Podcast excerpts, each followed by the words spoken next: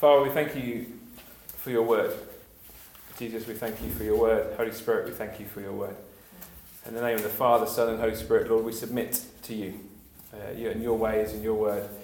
Would you um, speak through me this afternoon that would enable us all to grow in faith, in love, and hope, uh, that we may be changed uh, more like Christ. Father, help us to understand what's going on in the world, that we may speak life and truth to it. Jesus, we give you glory in this place. Amen. So we are, uh, I think, up to session five of Freedom in Christ. Um, a bit of a re- quick re- recap. We talked about the fact that we're in Christ, uh, that the Father is for us, not against us. We are new creations, as Caroline talked, talked to us about. Not being potatoes, we are gazelles. Yes. Um, completely other. A couple of weeks ago, Dave came to us and talked about faith and about choosing truth uh, and about doing this daily. And I've got the joyous title of, um, uh, I guess, We're in a Battle, is the title I'm going to give it today. We're in a battle.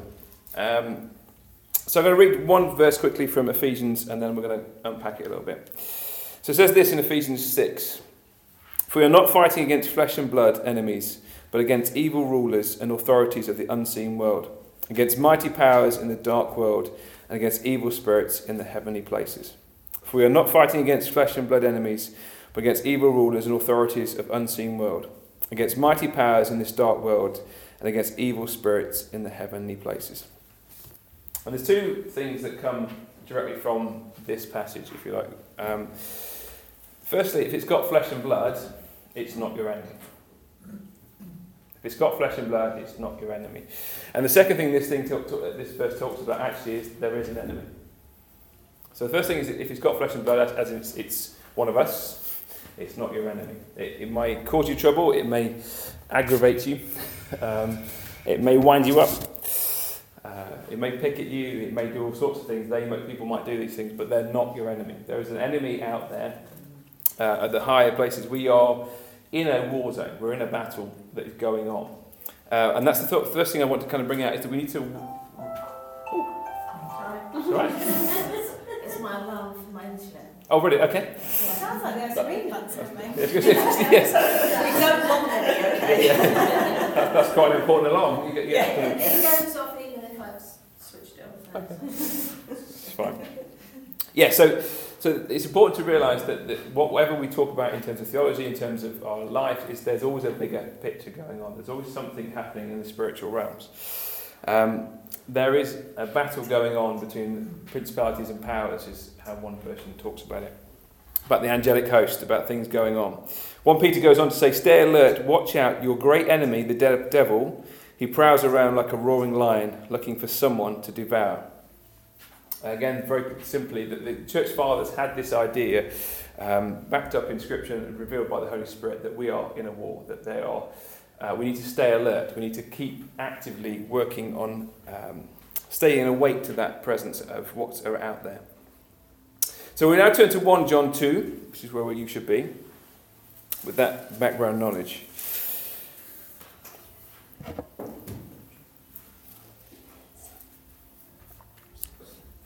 1 John 2. And I'm reading from verse 15. 1 John 2, verse 15. Do not love this world nor the things it offers you. For when you love the world, you do not have the love of the Father in you. For the world offers only a craving for physical pleasure, a craving for everything we see, and pride in our achievements and possessions. These are not from the Father, but are from this world. And the world is fading away along with everything that people crave. But anyone who does what pleases God will live forever.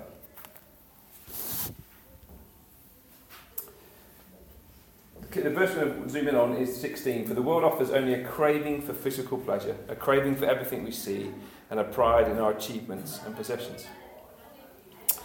When we break this down, this, this gives us a real key about how actually Satan works in the world, how the enemy comes at us. Um, it is of one of three ways a craving of physical pleasure, or a lust of life. lust of the flesh, sorry, lust of the flesh.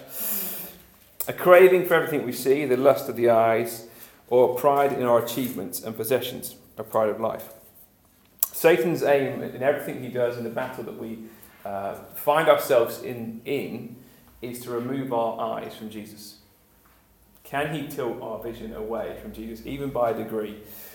Uh, which is why Hebrews, the writer to Hebrews goes on about the fact that actually we need to fix our eyes on Jesus Christ, the author and perfecter of our faith. We need to be keep locked in because the Satan will try and um, deviate our, our vision from that position. Because he knows if he can, we start to doubt God's goodness. If he takes our eyes off Jesus in any type of way, or we get a fake Jesus, um, we start to doubt whether or not he loves us. We start to doubt whether or not actually he's good. Um, we find phrases like, Did God really say? Coming into it. Did, did God really say he loves you? Did God really say he'll forgive you? Did God really say that everything's okay with, between you and I now?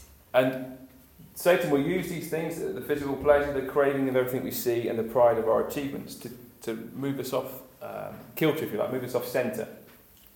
I should just say, just quickly on this bit here, that what I think one, what John is talking about in this is do not love these things. Occasionally I've heard people talk about sort of possessions or wanting things or wanting um, or celebrating achievements like we had last night, celebrating the boys' achievements football. That sometimes it feels like you have to be incredibly humble all the time and, and kind of self-loathing as a Christian. And that's not what this is about. This is actually to say, if you love these things more than God, there's an issue. If these things take your eyes off Jesus, there's an issue. I found this recently. I haven't quite unpacked all this um, fully, but I was sharing with a friend the other day about how there's, there's, a new kind of thing that happens quite a lot on social media, um, a lot of books written about, about thankfulness. Um, there, there's a hashtag out recently called Attitudes for Gratitude. That was right, wasn't it? Attitude of gratitude. Attitude of gratitude. And on the, on the, on the whole, it, it sounds like a good thing. Be thankful. But the issue I've, I've kind of started to kind of dig a bit deeper. The issue I find with it is, is if I, for example, one of the things I love is coffee. I love coffee. I think coffee's amazing and it's a, it's a great thing. Now, I can be thankful for the cup of coffee. I can say thank you to the coffee. But it's, it's a, it's an, it's a non-relational transaction, if you like. There's nothing in that. I can say to that coffee, I love you, you're amazing, you make me feel amazing, the rest of it. But it, it doesn't invite me into a relationship. Biblical thanksgiving gives thanks to the source of the coffee. And actually, the world is buying into a thankfulness, which actually does release something and it, it lifts us slightly, but it's, it's not the full package. Because it, it's just being thankful for, for things, it's being thankful for the things we see, it's being thankful for the things we do or other people do for us. Well, biblical thanksgiving has the dimension of God in it. Um, so it's completely one way. But once we add God into it, give thanks for those things, and thanks for the things that God has given us, and thanks to the source, thanks for creating this amazing drink called coffee or whatever it's going to be. We're invited into a relationship with God because it, it stirs me to, to talk to my Father in heaven. It stirs me to give thanks to people on earth. It, there's, a, there's an upward down transaction before there's an outward one. And I think that's, it, they're the sort of things we need to get into our head as we um, start wrestling with the world in which we live, is to understand the source of that, if that makes sense. So to be thinking, okay, maybe I do want, you know, I want to go on holiday or maybe I want a new job. I need a job, you know. there's a, but there's there's not wrong desires, but if they become take over our, our love of God, our understanding giving thanks for those situations, um, then that, there's an issue. The Bible talks about the fact that we, are, we have been given the ability to make money. Running a business, running our own things is not, not wrong to do something like that. But what it talks about is that acknowledging God in those things.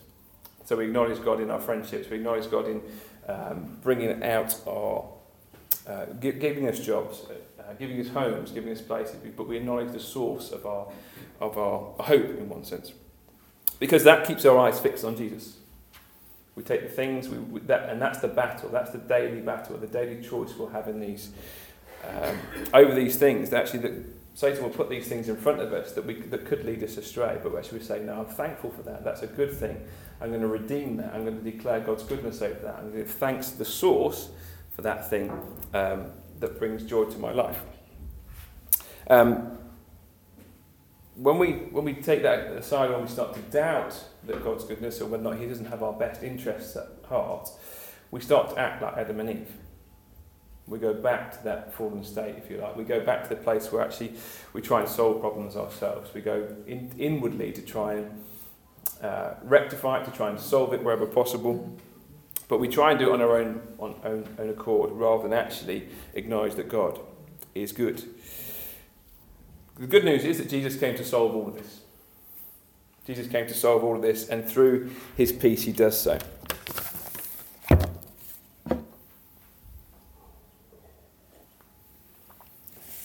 And the biblical word for peace is shalom. Shalom. Um, it comes from the root verb shalom, actually, which um, it means to be complete, perfect, or full. Not necessarily the absence of war um, uh, or conflict. It's about wholeness. Um, it's about security. It's about knowing who we are and who God is. It occurs about 250 times in the Old Testament. And in Psalm 35, we find out that God takes delight in the wholeness of his people, of his children. God is pleased when we find freedom. God is pleased when we, we find peace. Because he knows that being at war, being um, in tension in ourselves and trying to deal with things in our own way, or trying to fill our, fill our hole, if you like, fill, fill the vacuum with the flesh, the eyes, and the pride of life, is it won't bring us the peace that He's secured in Christ for us. Um, Isaiah 53 talks about the fact that Jesus will bring this peace through the cross. The angels at the birth of Jesus understood that Jesus was going to be the great peace bringer. They called out, Glory to God in the highest heaven, and peace on earth to those whom God is pleased. That's in Luke 2. Just as the saving power of Jesus' death and resurrection makes it possible for us to have peace with God, the indwelling of his life and character through the Holy Spirit's work in our lives is intended to help us learn to abide in the peace of God. We are in a, in a war zone that people are trying to fill their lives with things that they think will fix it. Uh, we are being pulled aside by Satan in all his ways to make us not think of Jesus. And the battle, the choice we have in it is to submit to his lordship and live in the peace of Jesus that he bought and fought for us.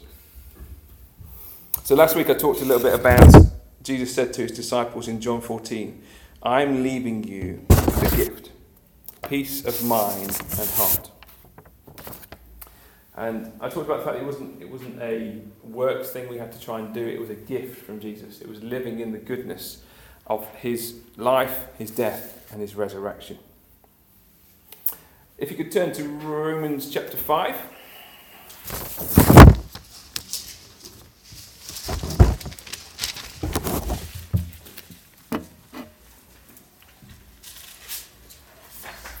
So it's Romans chapter 5.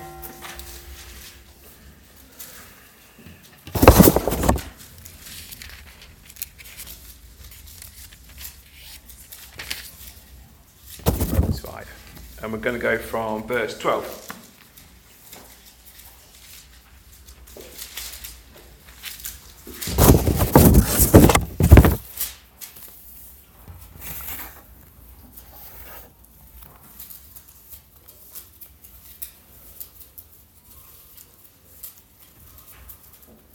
Verses 5, verse 12 onwards. I'm going to read quite a chunk of it and unpack a bit more um, as we go. When Adam sinned, sin entered the world. Adam's sin brought death, so death spread to everyone, for everyone sinned. Yes, people sinned even before the law was given, but it was not counted as sin because there was not let any law to break. Still, everyone died, from the time of Adam to the time of Moses, even those who did not obey an explicit commandment of God, as Adam did. Now, Adam is a symbol, a representation of Christ who is yet to come. But there's a great difference between Adam's sin and God's gracious gift. For the sin of one man, Adam brought death to many. But even greater is God's wonderful grace and his gift of forgiveness to many to other, for the other man, Jesus Christ. And the result of God's gracious gift is very different from the result of the man's sin.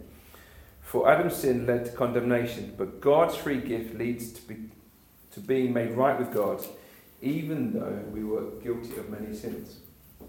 For the sin of this one man, Adam, caused death to rule over many. But even greater is God's wondrous, wonderful grace and his gift of righteousness for all who receive it, who live in triumph over sin and death through this one man, Jesus Christ. Yes, Adam's one sin brings con- condemnation for everyone, but Christ's one act of righteousness brings a right relationship with God and a new life for everyone. Because one person disobeys God, many become sinners. Because one person obeyed God, many will be made righteous. God's law was given so that all people could see how sinful they were. But as people sinned more and more, God's wonderful grace became more abundant. Just so, so, so just as sin ruled over all people and brought them to death, now God's wonderful grace rules instead, giving us right standing with God and resulting in eternal life through Jesus Christ our Lord. Amen. Um, I wonder, well, there's not much to be said about it. It says it all on the tin. Um, death through Adam, life through Christ. Through the first, through the first Adam, um, sin, death, destruction. Through the second Adam, which is Jesus Christ, life. I love that the New, New Living Translation talks about God's wonderful grace. Can I Um, just read it from the message? you can, yes. Because I like it. Just as one person did it wrong and got us all into this trouble with sin and death, another person did it right and got us out of it. But more than just getting us out of trouble, he helped.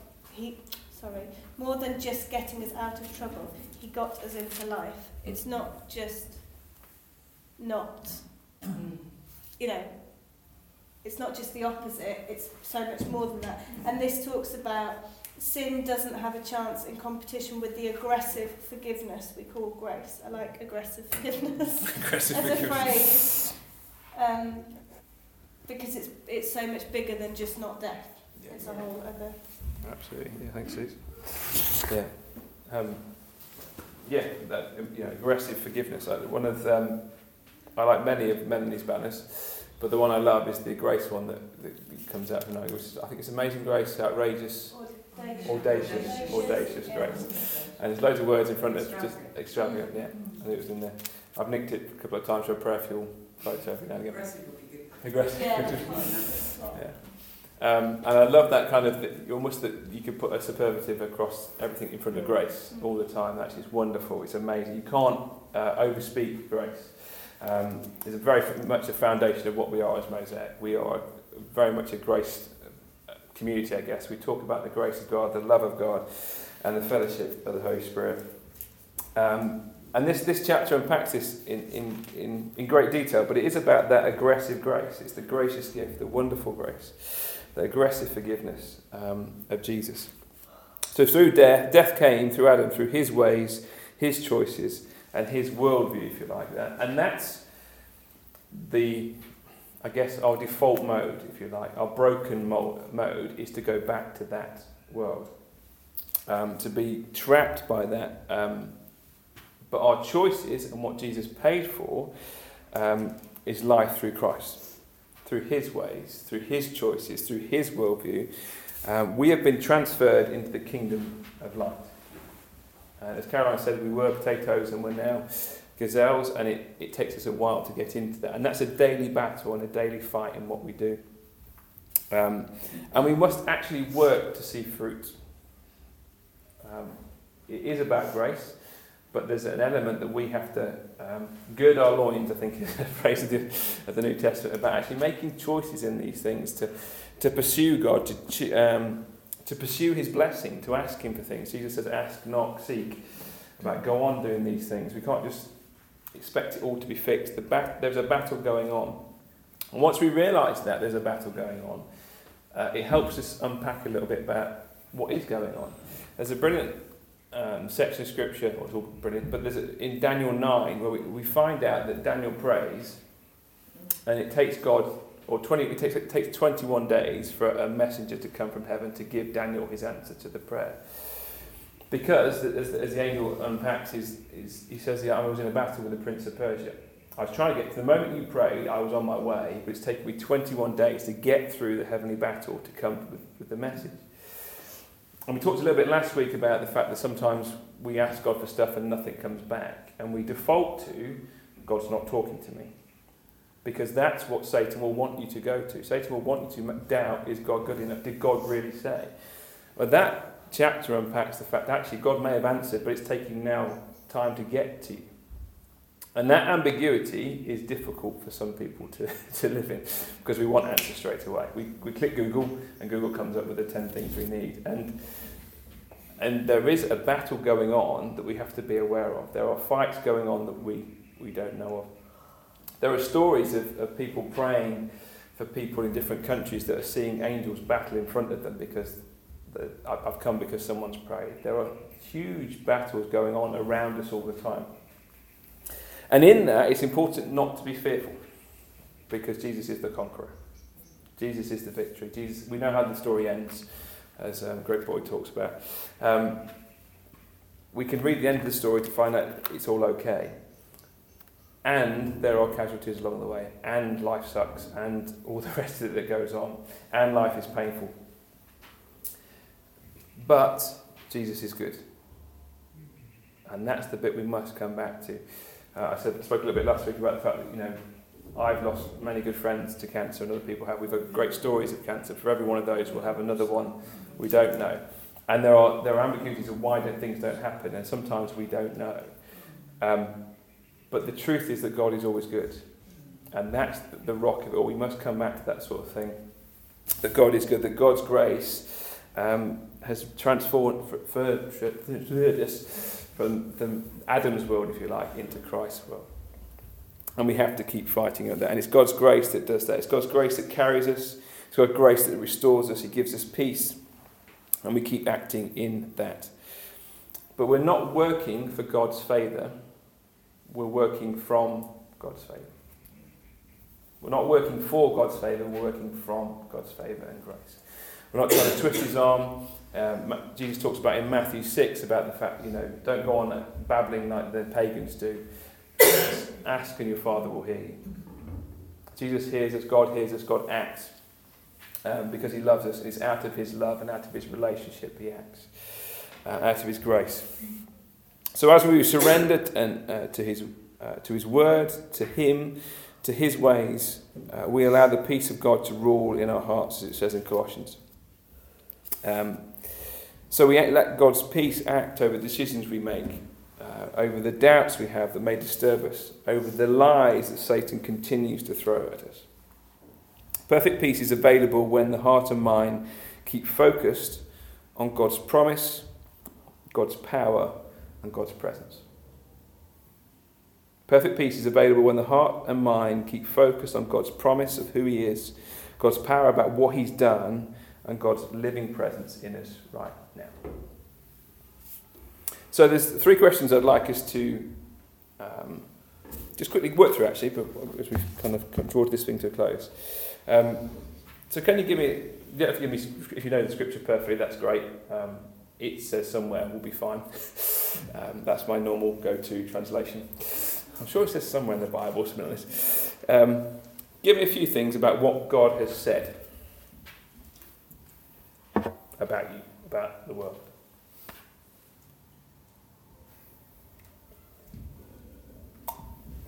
What has God said?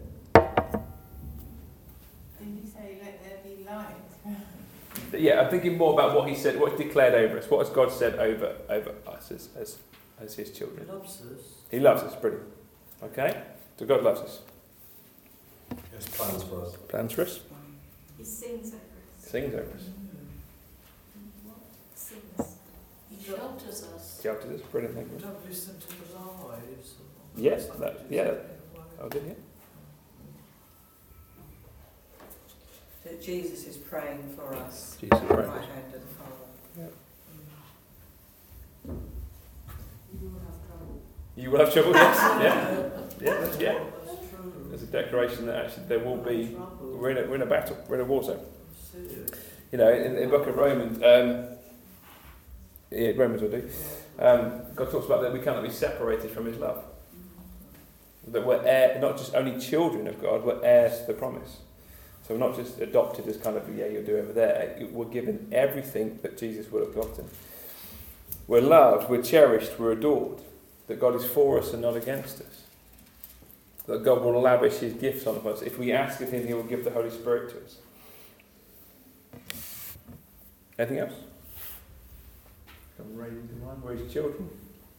No longer slaves. Okay, so that's a few things about what has God said over us. What has God done? Everything. Everything won't do. Oh, What has God done? Sorry? Saved. us. Saved us. paid the price. Paid the price. Put our sins as far as the east is from the west. Yeah, come on. Close the door on the law. Close the door on the door. Yeah, Washed us in his blood. brilliant. Thank you. Give us the Holy Spirit. Okay, Sent. right. Sent. Yeah. Sorry, sent. Given us the Holy Spirit.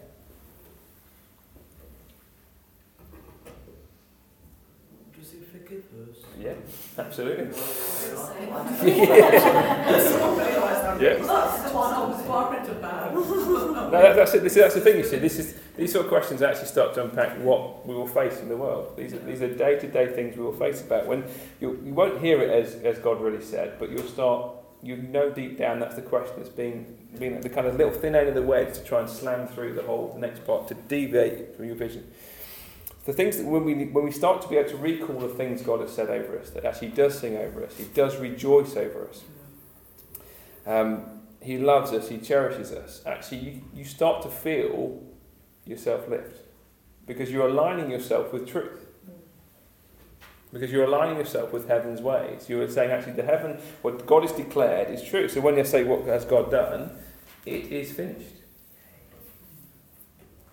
And even that phrase, when I say it is finished, I feel the Holy Spirit move. Because that is absolute rock solid truth. It's not partly done. It's not almost done. It's not Jesus coming back tomorrow to finish off his work. Um, it is finished. Everything that needed to be done was done at the cross. Think that needed to be done was actually done from the moment Jesus uh, and the Father and Son and Holy Spirit conceived the world.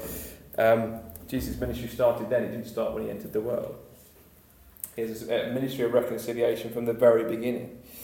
Uh, what God has done is invaded our world, lived a life, and saved us. Ben said. It's done. So where is God now? Would you not say he was here? Yes, I would say it's it. In In us, through us, right. on us. In us. With all the other in us, on us. yes, He's with us. Okay, I talked last week about often, I, I still find it, but there's a thing that you, you kind of often feel that your prayers hit the ceiling. You're kind of praying up there and hoping God hears. Um, and I used in actually what you need to remember is God's right next to me. So even if they do hit the ceiling, they still bounce back and forth to Him. Lexi told me last week, should I do what she Yeah. She told me that um, God lived in her heart, but he sometimes came out of her heart to fight the baddies. Yeah. Like, okay, we'll go with that as a three-year-old. It's like, yeah, that's fine. Let's stick with Where's that. your scripture? He fights baddies. Three. Yeah. Oh. Yeah. So she, she, at the moment, she sees Jesus quite Yeah, and then she told she told me Jesus is there. This was in the prayer room last week, and she said Jesus is just standing there. And I said okay. You know, um, she's got well, this is totally off the point, but she has uh, when she was just short of one, she had a um, seizure and had to go to hospital.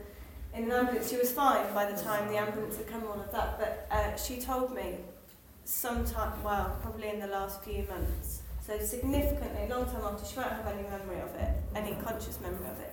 But she saw an ambulance and she said, I went in the ambulance um, when I was a baby and Jesus sat next to me. Um, so that's a, you know, that's not, No, she can't that's not conscious memory. That's a, something that's that. different. Yeah. Yeah. Anyway, that's it. Yeah, so God, God is with us now. God is here. God is with us. God is moving by His Spirit. To quote the Ishmael song. okay, from, but anyway, we'll go with that. Um, So where is Satan? where is Satan? That's a good. So like, you know, God is with us. Yeah. Satan is as well, isn't he? Yeah. No. So it's the good and evil, really. Um, so there is. God can be everywhere because of the Holy Spirit.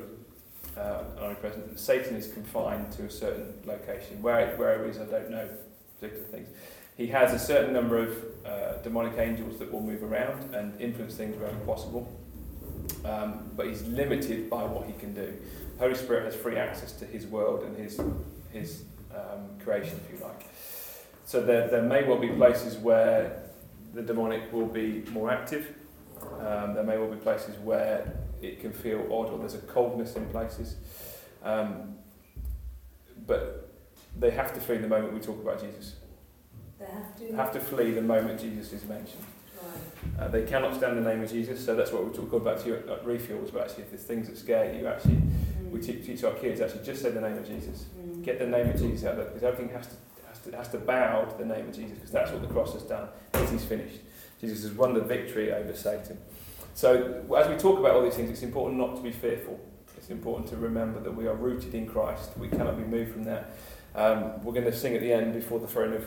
Uh, well, thank you. That's the one. Got the teeth Yeah, yeah, yeah. Um, because that talks actually about the fact that this is what it's about. That even when Satan comes to tempt me to despair, upward I look, uh, and it's all about Jesus. Um, so yeah, he will be. He's somewhere. There's you know various different conspiracy theories about where he will be. North North Korea is quite a, uh, a probability quite high at the moment. I think that you know I could buy into that North Korea one with just the sheer amount of persecution and stuff that's going on there. That would be a thing, but I won't get too distracted on that. We're going to end this a little bit. We're talking about John 20, so we're going to turn there. Um, and a little distinction. uh, Next week's Pentecost. Um, and I just want to make a little bit of distinction about Holy Spirit. John 20, and I'm going to be reading from, where is it?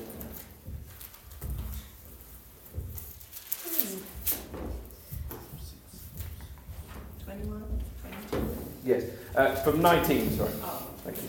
Yes. You knew I was going I think you might be going Yeah. here. John 20, 19. So this is just after the resurrection. Uh, it's on the same day, isn't it? Yeah. You. Um, that Sunday evening, the disciples were meeting behind locked doors because they were afraid of the Jewish leaders. Just on that point, this is the bit where the disciples are scared and behind locked doors. Okay? They're not behind locked doors and scared at Pentecost. Because of what happens here.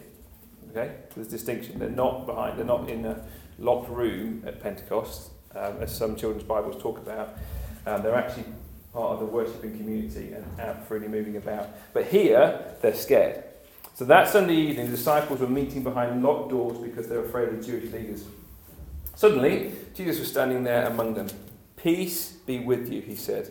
As he spoke, he showed them the wounds in his side and his hands. They were filled with joy when they saw the Lord. I say. Again he said, Peace be with you. As the Father has sent me, so I am sending you. Then he breathed on them and said, Receive the Holy Spirit. If you forgive anyone's sins, they are forgiven. If you do not forgive them, they are not forgiven. But I said, this is the bit where they're scared. This is the bit where they have no clue what's going on. Um, they might have got some sort of no news about Jesus is possibly alive, but they are fearing for their lives. They are scared and in there. And Jesus says to them twice, peace. And to me, it goes straight back to when Jesus talks about the wind and the waves. Um, he says, Peace be still to the wind and the waves. And there's a, li- I think there's a link there in terms of actually he's talking to, to them, but he's also talking to their environment. Because uh, they were so scared, so fearful, they were creating a culture that was fearful and scared. They were locked behind things. So Jesus speaks, I think, specifically peace almost to, to them uh, individually, and then the room peace as well. I think the room bit actually speaking to the principalities and powers to say, you're not welcome here. There's a, a thing here about individually peace and a, a declaration over them, over the room. Then he breathed on them and said, receive the Holy Spirit. Um, and this for me is when they receive the Holy Spirit. It's quite obvious. He breathes on them, receive the Holy Spirit. The sec- so this filling, if you like, this initial thing is the- almost the the baptism of the Holy Spirit when we say yes to Jesus. When we first say yes to Jesus, we receive the Holy Spirit in us for us.